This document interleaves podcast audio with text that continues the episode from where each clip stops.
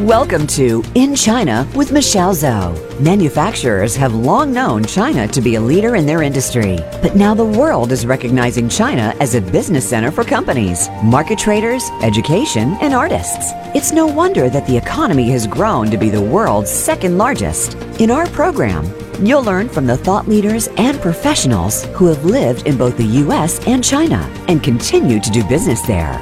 Now, here is your host, Michelle Zhou. Welcome, everyone.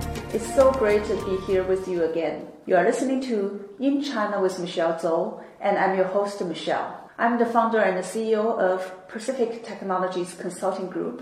We help American and Chinese organizations learn from each other, bridge their needs, and grow their businesses internationally. You can contact me at our company website, ptcgconsulting.com and also feel free to connect me on LinkedIn. Today I have YP Chan on the show with me again, and he has been with us for the past two weeks. We talked about uh, China's innovation in the technology industry, and we also deep dived into the key drivers that resulted the economic development miracles in China during the past 40 years. And today I would like to have a discussion with YP based on his research into this uh, cultural and uh, world-class enterprises. And we're going to talk about uh, Chinese cultural DNA in the context of world-class enterprise. So welcome back, YP. Thank you, Michelle. Glad to be here. Okay, let's just help our audience who have maybe never heard this show to know more about you. Can you give us a very quick, brief introduction of yourself again? Yes, my name is YP Chan. I'm a principal in Chen Lining, which primarily focus on investment, business consultancies, and um, in Greater China, in US. I've been uh, doing business in China since 1994. Stayed in Hong Kong and China in the past for about nine years. I still travel to China four or five times. Strategy consulting and helping business in China to figure out some of the strategic and operational issue. And I also part-time involved at uh, Business School, University of uh, Washington, uh, Buffalo Business School, Seattle University, in Shanghai University, Tianjin University, and also China Southwest University of Science and Technology.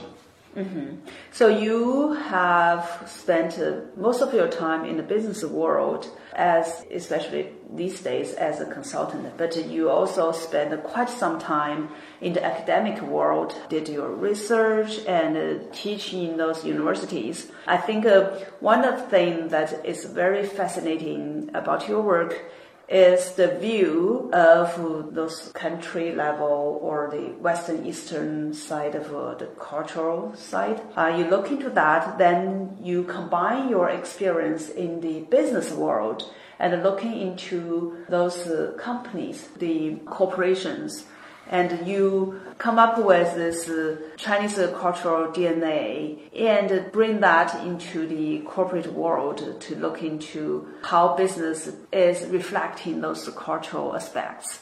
I think, uh, you know, that's a very fascinating topic. And uh, from what we have talked during the last two weeks, we started with really high level on the countryside to look at China overall. Now, I think uh, that's a great foundation for today's topic to bring it down to the corporate level. So, YP, why did you really start such kind of complex projects looking at those corporate cultural DNA and uh, combine that with your business world?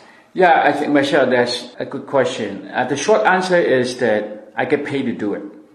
Of course, let me give you a background of how did I get paid to do this thing. There's an entrepreneur in Henan, in China, in central China, who has built his business from nothing for almost a bankrupt state-owned enterprise, small factory, to a business about $700 million US in about 20 years. So he figured out that he's been very successful in the past 20 years but with so much uncertainty, competition for the next 20 year to 30 year, he's worried about how his business going to sustain over such a long period of time. So he looked around in um, some of these world-class enterprise such as IBM, Nestle, and then he asked him, quite he, he's thinking about it, he said, what are the key element of this company that allow them to last more than 150 years? So here one question, the question is that what are the culture DNA of world-class enterprise? He did not know the answer, so he come to us to find out the answer for him. And that's how we start this whole topic. Uh, we start out essentially a consulting projects. Oh, I'm very impressed by this Chinese man, this Chinese business person. He's not just looking at uh, the present, he's really thinking about the long term. And uh, yeah, he brings such a question to look uh, not just his own business, but uh, in general, right? what are the DNAs or the values behind it? Well, I really like this topic, and uh, let's spend some time uh, looking into it. So, when we talk about uh, corporate uh, or company cultural DNA, what exactly do you mean here? Yeah, the corporate culture DNA is really boils down to is the fundamental thing is what is your um, core value and that allow you to kind of differentiate yourself. And essentially culture DNA, what we define as a root, is a root. And is it, what? Root, R-O-O-T, root, or, or root. the origin of your, your company culture, right? And let me kind of high level talk about corporate culture. Corporate culture to some extent is not just a management tool. Like it's really a core of the management and root of strategy and execution. In the corporate culture, it's not just kind of a menu select from it, even though I see a lot of people doing that. So fundamentally, very few people has gone really think really deeply and just said, what is my company DNA? What is my company root? What is my company value proposition that allow me to maintain a competitive advantage? So basically we look at the culture DNA lens of couple layer. And culture DNA is the root, the origin of really three layer we're looking at. I mentioned before is really the culture, the strategy, the execution you think about from this perspective, and it's really you think think about culture in the inner circle, and the next layer is culture, and then the next layer is strategy, and the outside layer is uh, execution. All this in the day drive the performance, the result of your company. Mm-hmm. Then, if you combine with the research and the, the topics we had earlier in the past two weeks. I think uh, one of the things you mentioned, uh, the Chinese culture, it comes uh, with the history. It comes with all these uh, 5,000 years, the development of this country, right, as a non-disruptive, continuous growth of human beings in this land. So what are these things if now we are talking about uh, corporate. How do we see the connection here? Yeah, and actually, when we start this whole thing, we think about very holistically. And to understand really the culture DNA, we just uh, say, okay, let's go back to the relation between company and country, or religions and philosophy, and the original civilization. So what we did, we went back to the 5,000 year civilization, and we come across actually very interesting research by academic in China he articulated this very nicely. We, we actually borrowed the framework from him. And, and basically, he kind of looking at uh, the 5,000 year history human civilization and come to a conclusion that, you know, and there was three groups that have been very successful, and which I'm going to talk about a little bit. Within these three groups, successful groups, they share a common DNA in terms of really very successful as, as a group. And this essentially, three common DNA would be path, morality, innovation. What and is the path? Path, if you look from a company perspective, is your vision, your direction. So where are you going? What's your path? Where are you going, right? Mm-hmm. And in Chinese, it's a Dao, right? The second thing, morality, is you translate the company means is your company value And what is your culture company value? The third element, innovation, is something we know innovation is my first session with Michelle. We talk about innovation. So these three things really kind very nicely. Very interesting uh, framework of looking at this issue. So my understanding from just you explained, the three things we looked at is the vision, what's the direction going, and the values that uh, we're holding. Yeah. And uh, through innovation or uh, with innovation, then you can finally get there. Is that correct? That, that's correct. And, and that was the key three, what they call commandant, allow three groups to be very successful in the past 5,000 years. So who are these three group of, of uh, people in the civilization, human civilization that really prosper over the years? Uh, group number one is a group that influenced by Confucianism. Uh, it's not only Chinese. As we know, the one influenced by Confucianism is really the Chinese, the Japanese, the Korean, the Vietnamese, the, the Singaporean, all the overseas Chinese.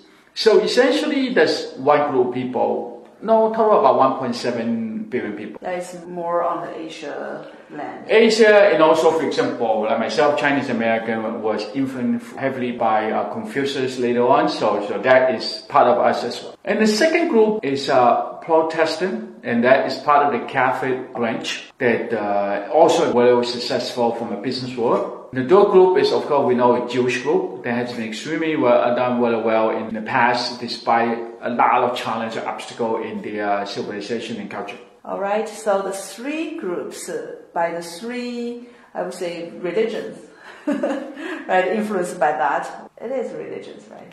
Well, actually, uh, Confucianism is not religion. Confucianism is actual philosophy. Um, but it have the equivalent of religions because it impacts so much people, so many people from a philosophical, from a mind, from their perspective. A lot of people look at religion, but technically it's not religion. Confucianism. Okay. Yeah. Okay. All right. But in general terms, by you know these different uh, three philosophy or, Yeah. religion as an Yeah. equivalent word. So can you give us uh, some examples uh, from each and uh, examples about uh, companies, right? Yeah, Because we're talking about a corporation. In that way, we can live into it. We can have a more clear picture of how those uh, philosophy, uh, the religions impact business.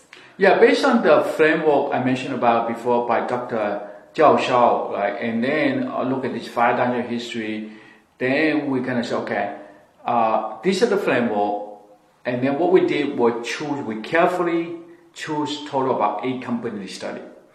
Under Confucianism, we choose Lee Kum Kee and from uh, Hong Kong, which is a soy sauce company style. And then we choose Huawei as well, it's a very successful telecommunication company from China. In Taiwan, we choose a company called uh, Delta Electronic.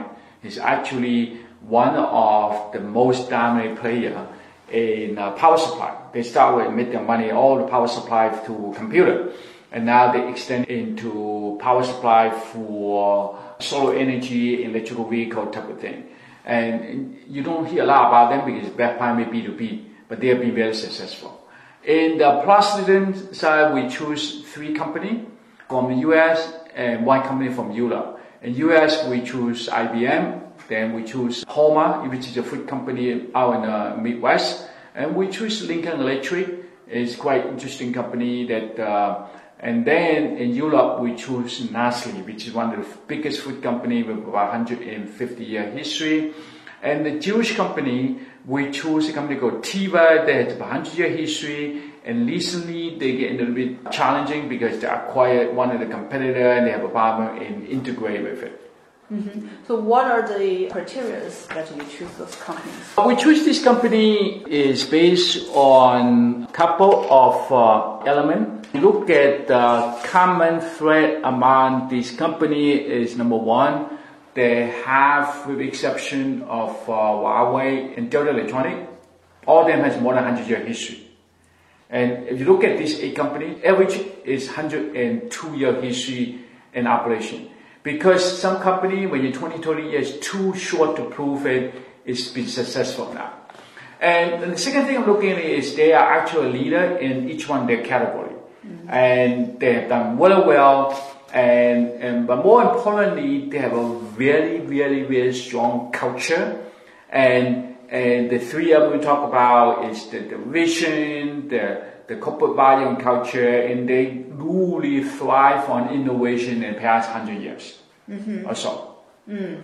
Okay, I think it's time to take a quick break. We will be back right away. Are you interested in expanding your business to China but don't know how to start? Are you wondering how to grow your sales in the China market and win over competition? Meet Michelle Zhou and her team at Pacific Technologies Consulting Group. Our consultants are U.S. China experts and have all lived and worked in both the U.S. and China with many years' experience in market entry strategies, management, and execution. We can help you find the right partners, develop opportunities, and grow your business in China. Please visit ptcgconsulting.com today.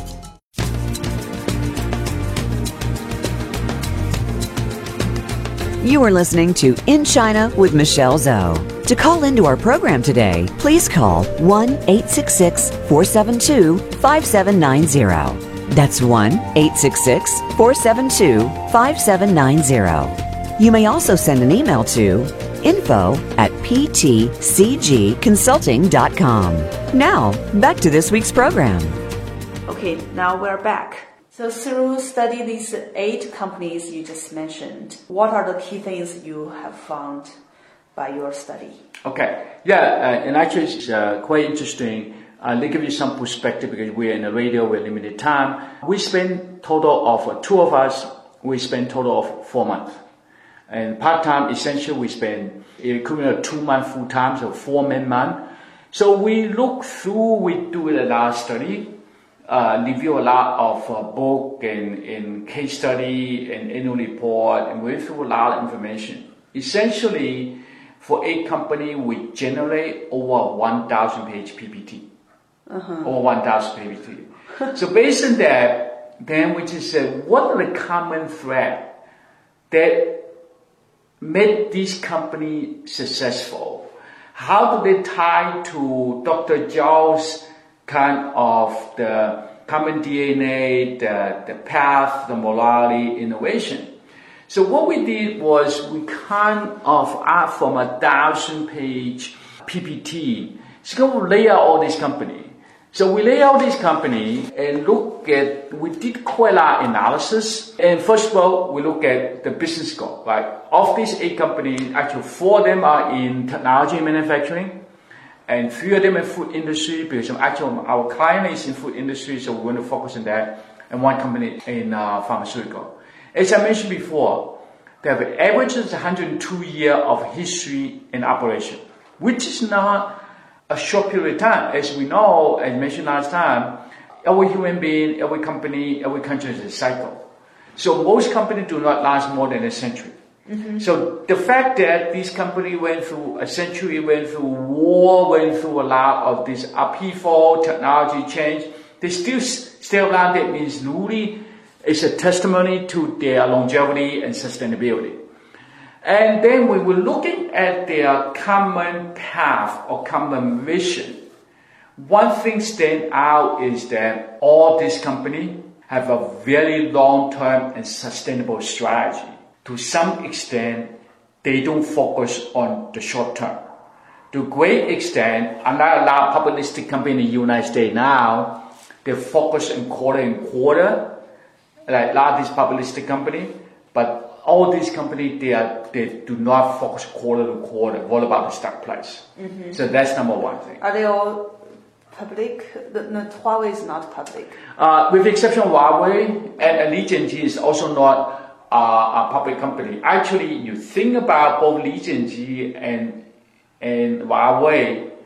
There's a reason why they're not public. They're very clear about their strategy, about their vision, and without being a public listed company, they could achieve a lot more. But meanwhile, they're able to strike a balance to able to incentivize the people without being a public listed company.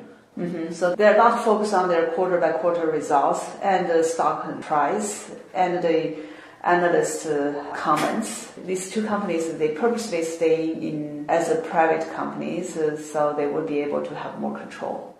Okay, so on the path or the corporate vision side, YP you just mentioned, they have the common feature that, or the common thread through your study of these eight companies is they all have a long-term sustainable strategy.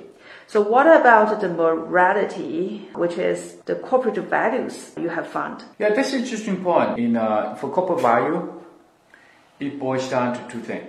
One is to respect people, and number two, they create value for all the stakeholders, including competitor. And that's pretty unusual. For example, Lee Kum Kee view all the competitors essentially to their own development by creating a bigger market and force themselves to innovate. They view that competitor is the best way to keep them honest and keep them hardworking.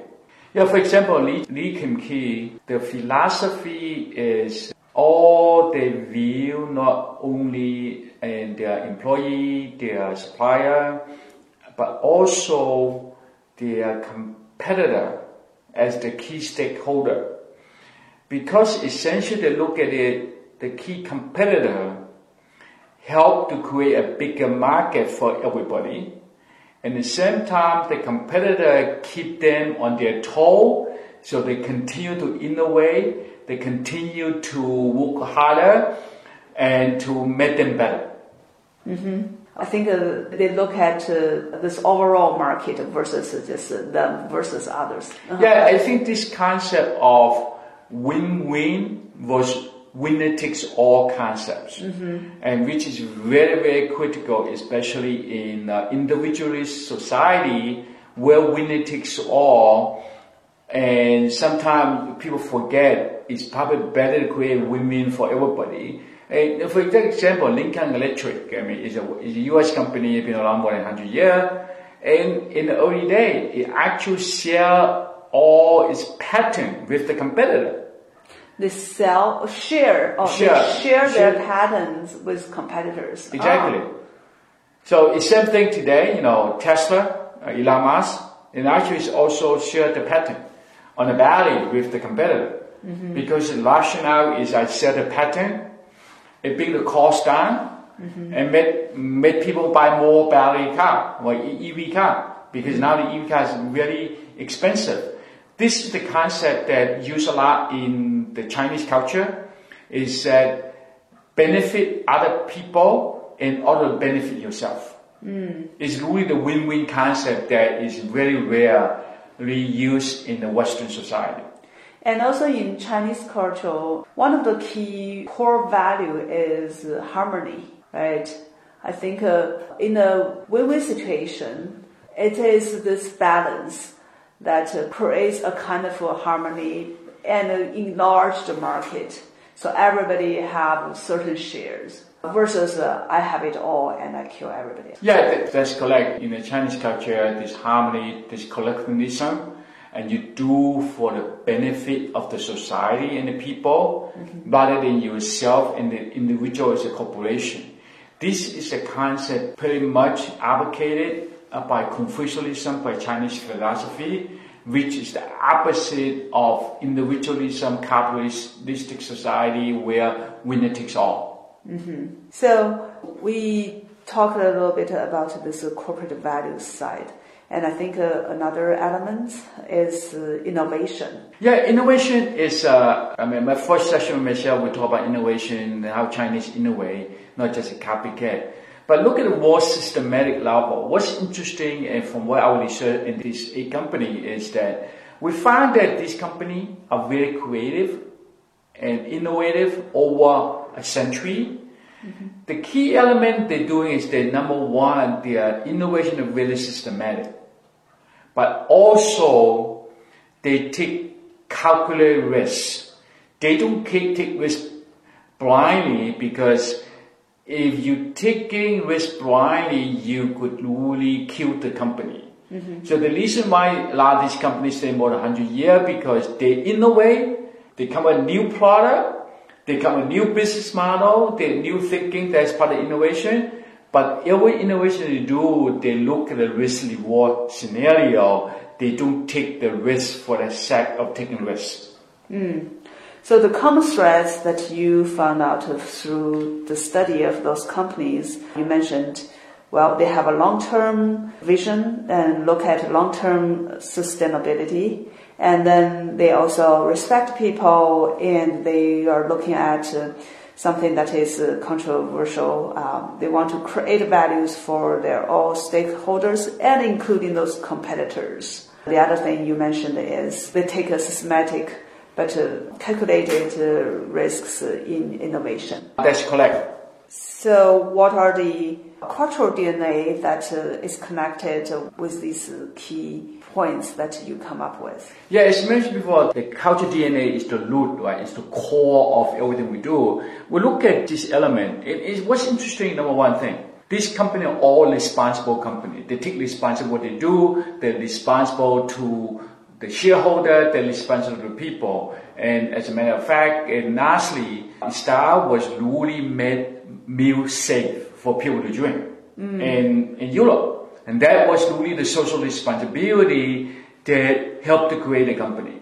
And then also they uh, like to help people. They really help make a positive impact to society. Then another interesting thing about them is really they have incredible ability to change, to adapt to the new environment, and they also focus on working very hard, which one of the elements I mentioned before about the Chinese culture is really working hard. And a lot of times there's really no shortcut. There's really hard work, sweat, and, and, and diligence that really made the company work at the end of the day. So that's the cultural DNA that's reflected through the vision, through the company, uh, the, their corporate values, and through their innovation. That's correct. Mm-hmm. Let's take another quick break now, and we will be back right away. China is now the second largest economy in the world. There are hundreds of opportunities for worldwide business professionals to start looking in China. From business leaders to manufacturers to artists and students, you need to discover these opportunities to grow your business and your career. Listen every week for In China with Michelle Zhou, Thursdays at 4 p.m. Pacific Time and 7 p.m. Eastern Time on the Voice America Business Channel. For business sake, you need to tune in.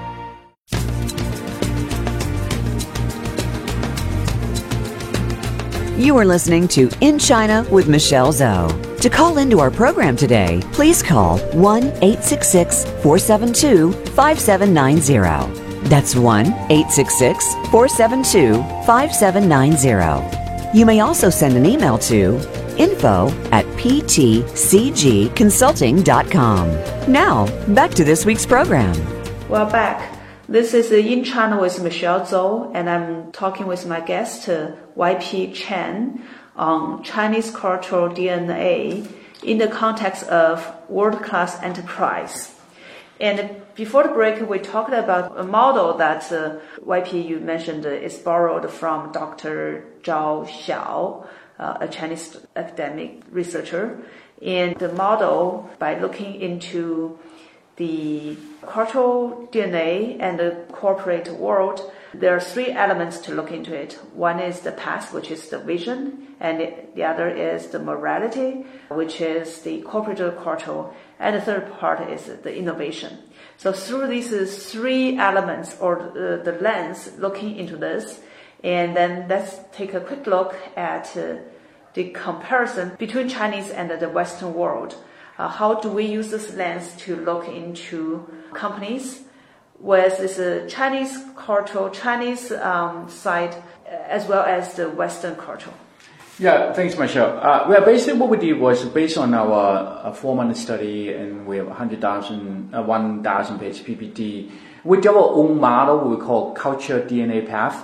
This model essentially we do our own. Essentially is looking at how to compare and contrast between the Chinese and the Western way of looking at the DNA, how we achieve greatness. And this thing has uh, our model. Unfortunately, later you don't see the full picture. Has six level. The level one, you look at the social status, and level number two, looking at current situation. Number three thing, we look at lifestyle. Look at number four thing, we look at experience, and, and number Fifth thing, we learn with thinking, behavior. And then number six level, look at the path, the Dao, or, or the ultimate goal. And actually, in this has two subjects, one individual level, one is group level. And then basically we're looking at this whole thing here is like this. Look, let's go back to the lowest level in social status. In the Chinese history, and actually the social order, packing order called Xinong means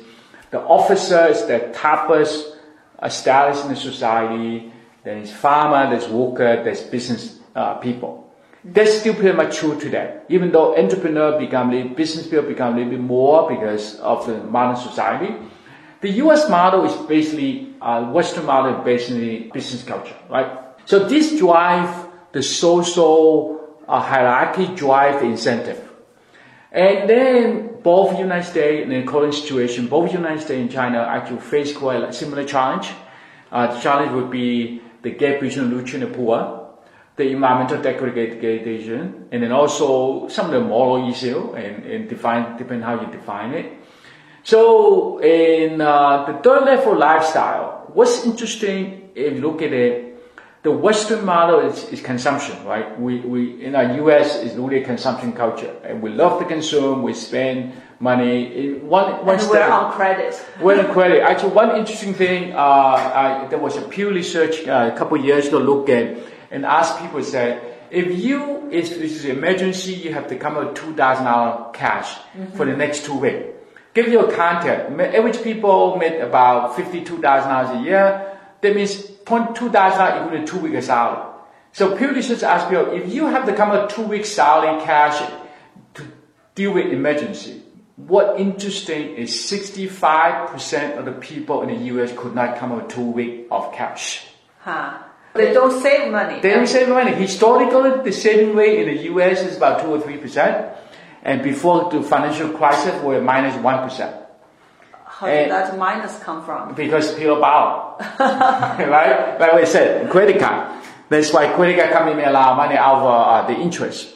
As comparison in China, uh, the saving rate is about 30-35%. That's coming down as people become more consumption driven. Yeah, and the credit card uh, concept uh, was relatively new to China. Yes, yeah, but then now by they leap forward using WeChat and, and Alipay, right? Well, but uh, no matter it's WeChat, uh, Alipay, the mobile payments, you need to have money in your account. Exactly. Then you can spend. Uh, I think culturally is a huge difference between China and the West. Right, and even the credit card in China, for most people, you need to have money in the account. Then you spend it. Yeah. Right. And that's exactly the Chinese culture really talk about limit spending. You need to save. And that's one of the virtue that we were educated from young that you cannot waste anything. Yep. No wasting of food and energy and water, anything. That's exactly a lifestyle that drive the different behavior between the East and the West. Mm-hmm. Right? And the third level experience, experience. In, in what Michelle mentioned before also is true that, you know, in, we were young, we all trained that you know, in the Chinese culture, we're really a process driven. You, know, you, you got to enjoy the process. You really kind of practice our own belief, really self improvement, self reflection along the process. But what's in the West is pretty much self driven, right? And, and, really people these days looking about, especially in the West, about instant gratification. But the West method is really very good in systematic, repeatable, very efficient.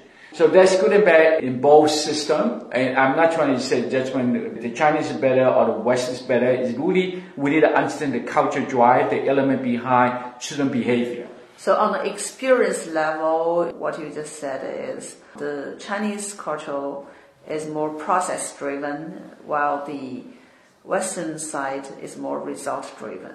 That's correct. And, and by the way, and what's interesting in the past 30 years, Xinjiang opened up. Interesting enough, because the, a lot of these the people in our generation are younger, they don't have a lot of Chinese historical history and, and, and culture. And actually, to some extent, in the past 30 years, the Chinese followed the Western model to mm-hmm. great extent. But if you go back to 5,000 year history, the Chinese model, the Chinese thinking philosophy, very different from the West. Mm-hmm. I think, uh, yeah, that also one of the reasons I suspect is because China has been poor for quite a long time. as we mentioned in our previous episode. Then, uh, when China started to reform, open the door to the Western world, and a lot of Chinese people all of a sudden see the you know, that wealthy Western world, so they think uh, or they start to embrace the Western culture as well. Yeah, it's the new money concept, right? Right. So that's the truth. So in the next level, we think about is that and what are the thinking and the behavior of between the East and the West. As you mentioned before, in the Western culture, winner takes all. You know, winner takes all, especially in the internet uh, business model. But in the Chinese culture, I mentioned before, Lee Kum Kee and also uh, even Lincoln Electric, which is a Western company, but their philosophy is really consider other people's benefit and they may take other the society, other competitor into consideration. The notion of balance. Balance is like the Pingheng, the Chinese philosophy in, in uh, Confucius philosophy, Zhongyong, that means really balance. Don't go extreme either way. Mm-hmm. And that's the concept is really very critical in terms of the Chinese culture and don't go extreme. Think about other people's benefit uh, for the benefit of society. It, the whole notion of collectivism. Yeah, looking at the bigger picture at the society yeah. versus just uh, your own group, uh, your own uh, benefits. Yeah. Exactly. So the last thing is looking at the path. How do we look at it from the West? Obviously, is really winner takes all, and the way you define be successful is really power, fame, and wealth, right? And to some extent, the in the past 30 years, Chinese look at the same way. And, and if you think about the Maslow hierarchical need, is really successful, is really self-actuation, right? Whether it's intellectually, wealth, or other stuff. And it's pretty much still an individual thing. But look at the Chinese, actually there's two level. One is individual level and other one is group level. On the individual level, of course, people want to be, in the Chinese context, is a noble person, the British a gentleman. And in a little bit high level, high achievement, really legacy, become a saint, become a Chinese Shengren, right? And that is the ultimate goal of a lot of Chinese pursue. And actually, you look at Chinese history, money is not one of the goal.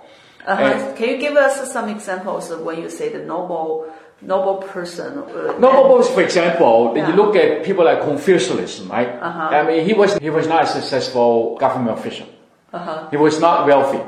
Yeah. But he really become a singer and a junzi. Mean he really become a, a, scholar that has so much impact in China, Chinese uh, history in the past 2,500 years. And that is why in the Chinese, the pursuit of that is more high order money. For example, I know a couple of uh, pretty successful business people in China, they are billionaire. What's interesting when they become a billionaire? Their goal is not to make more money.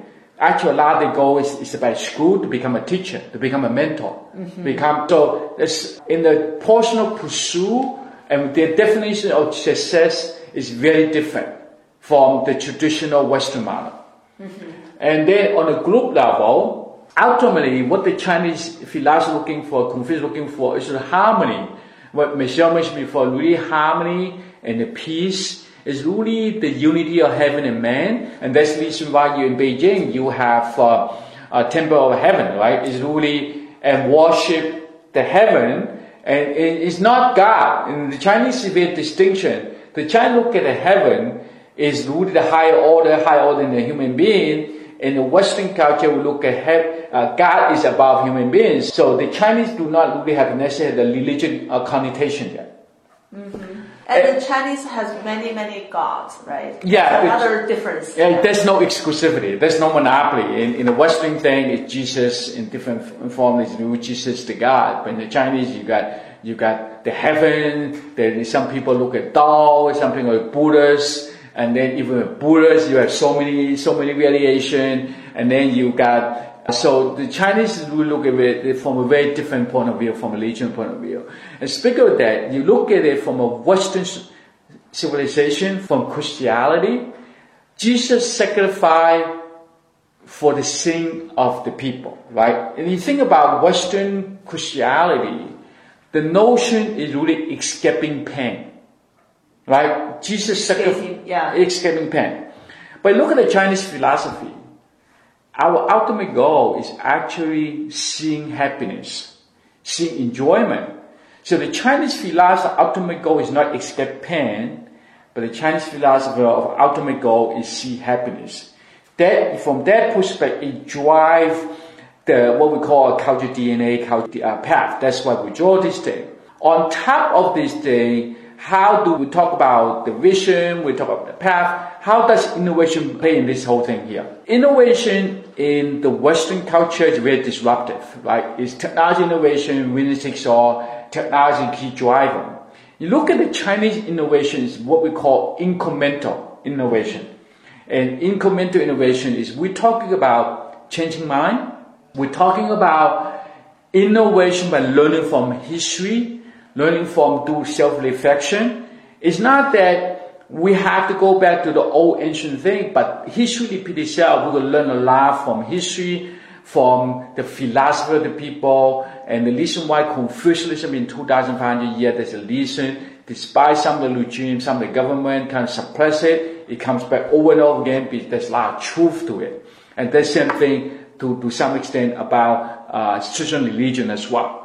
So that is kind of the map that we, we create. Essentially, summarize this thing is that I thought that it's very interesting. Capitalism is very, very efficient to capture wealth and create the, the prosperity and material need. But also, it has a shortcome in terms of the higher spiritual need. We're looking at it, and we're looking at maybe the way to, to look back and from the Chinese, from, from our culture DNA, from a population point of look back and some of these higher order, the Chinese philosophy, the harmony, the peace, and really allow to achieve the equality and the collectivism.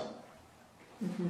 So YP, from your description, I think uh, I kind of understand that uh, by looking, by studying those companies and by studying history and, you know, a lot of uh, research you have done, you are looking at uh, companies or you are looking at the two cultures, right? The Chinese and the Western cultures through these uh, six uh, categories or six uh, um, elements from social status, uh, current situation to lifestyle to experience to the thinking and behaviors and to the what you call the path, you know, individual and group. Through those, I see the differences between the Chinese and the Western cultures. So how do we tie this with companies, with businesses? You know, these are kind of separated. Uh, there's big differences between these two. But how do we use this and think about this uh, for those uh, in the context of the great enterprise that uh, yeah what, what's interesting is that when we study this company we realized that a lot of western company actually a lot of chinese company initially they will formally get to somewhere. They pretty much focus with um, the us uh, the western model really focus on the business focus on the consumption for result driven that's when they started. That's when, when they started. The you, you, you have to establish yourself first.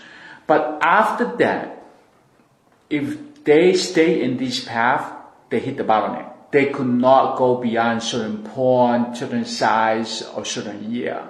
What we find out is that all these eight companies we study, after they achieve become a market leader, is really clearly they do not longer follow the path of winner takes all and really just focus on yourself.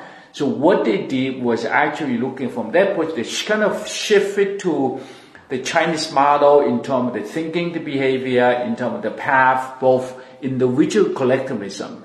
So one of the interesting things is that in the end of the day, there's a common between the Western and the Chinese culture ultimately to achieve greatness, to have a long-term sustainability in the company, we could not be too selfish. We uh-huh. got to not only take care of our employee, our shareholder, our stakeholder, supplier, but we also need to take care of the competition, the market, they have a healthy market. We also have to worry about the community at large and the society at large to have a sustainability. So what you're saying is essentially the motivation change during the company growing process. In the very beginning, they're trying to survive, they compete, right? They're trying to win. Then later, when they become the leader, that will not continue to motivate them because they're already the winner, they're already the number one.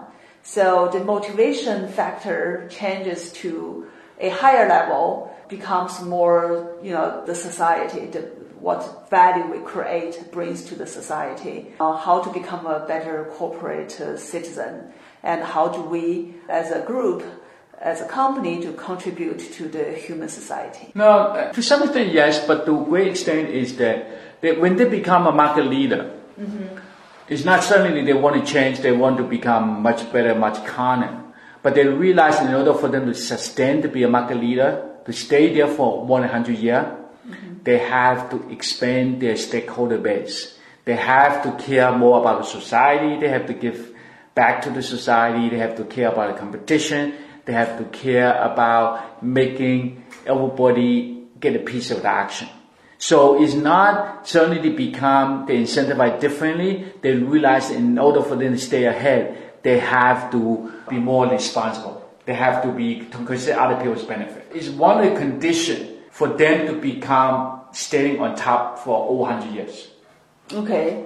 So the motivation here is uh, they want to stay as a leader, stay in the business for long term. Exactly. Mm-hmm. Yep. All right, that sounds uh, very interesting, and uh, I appreciate you are able to explain such a complex model in a way that uh, we can look into this more systematically and uh, have a connection from the Western uh, and Chinese cultures to those successful companies and uh, understand the key elements or the core DNA, use your words, uh, that uh, can drive them their success. That's good. Thank you, Michelle. Yeah, I think it's time to say goodbye. And before that, uh, could you please uh, again help us to have an overall picture of what we discussed today about the Chinese culture and DNA uh, in the context of the world-class enterprise? Uh, yes, essentially what I talk about today is uh, um, you look at history, culture, philosophy, and business are actually in, interconnected. And also there's a lot of commonality between the East and the West. And uh, ultimately, so I think as a company will move forward in order for companies to stay sustainable or long term is really thinking about in a core level, think about how do we think about our culture DNA, what are the root, the key things differentiate ourselves from uh, other people, and then really have a very clear uh, path of vision of where you want to go, really set a very good corporate value and, and corporate culture, and finally to keep innovate and innovation key to sustainability. And, and they're going to link it back to what I mentioned before about the, the technology innovation. The reason why China is doing so well, not because they just copy to greatness, because in the culture DNA, the Chinese are very innovative, and if you do not understood that, you know what, you keep thinking about the Chinese steal to greatness, and no nation, no country, no company could steal to greatness. In the end of the day, they have to have an innovation in DNA. Mm-hmm. Thanks so much. That's a great summary. You are listening to In China with Michelle Zhou, and today I am with my guest, YP Chan. We have talked about the Chinese cultural DNA in the context of the world-class enterprise. I want to send a special thank you to our wonderful guest, YP Chan. You have been with us for three weeks now, and we, I certainly have learned a lot from you, not just from, you know, different uh, industry or company level, but uh, from a more macro, from cultural, from country level to look at uh, China, to look at the history, to look at all these key driving forces that uh, really helped China develop the economy during the past 40 years. Thank you very much for being here with us. Thank you, Michelle. My honor to share my thought uh, with uh, everybody, and uh, thanks again for the opportunity.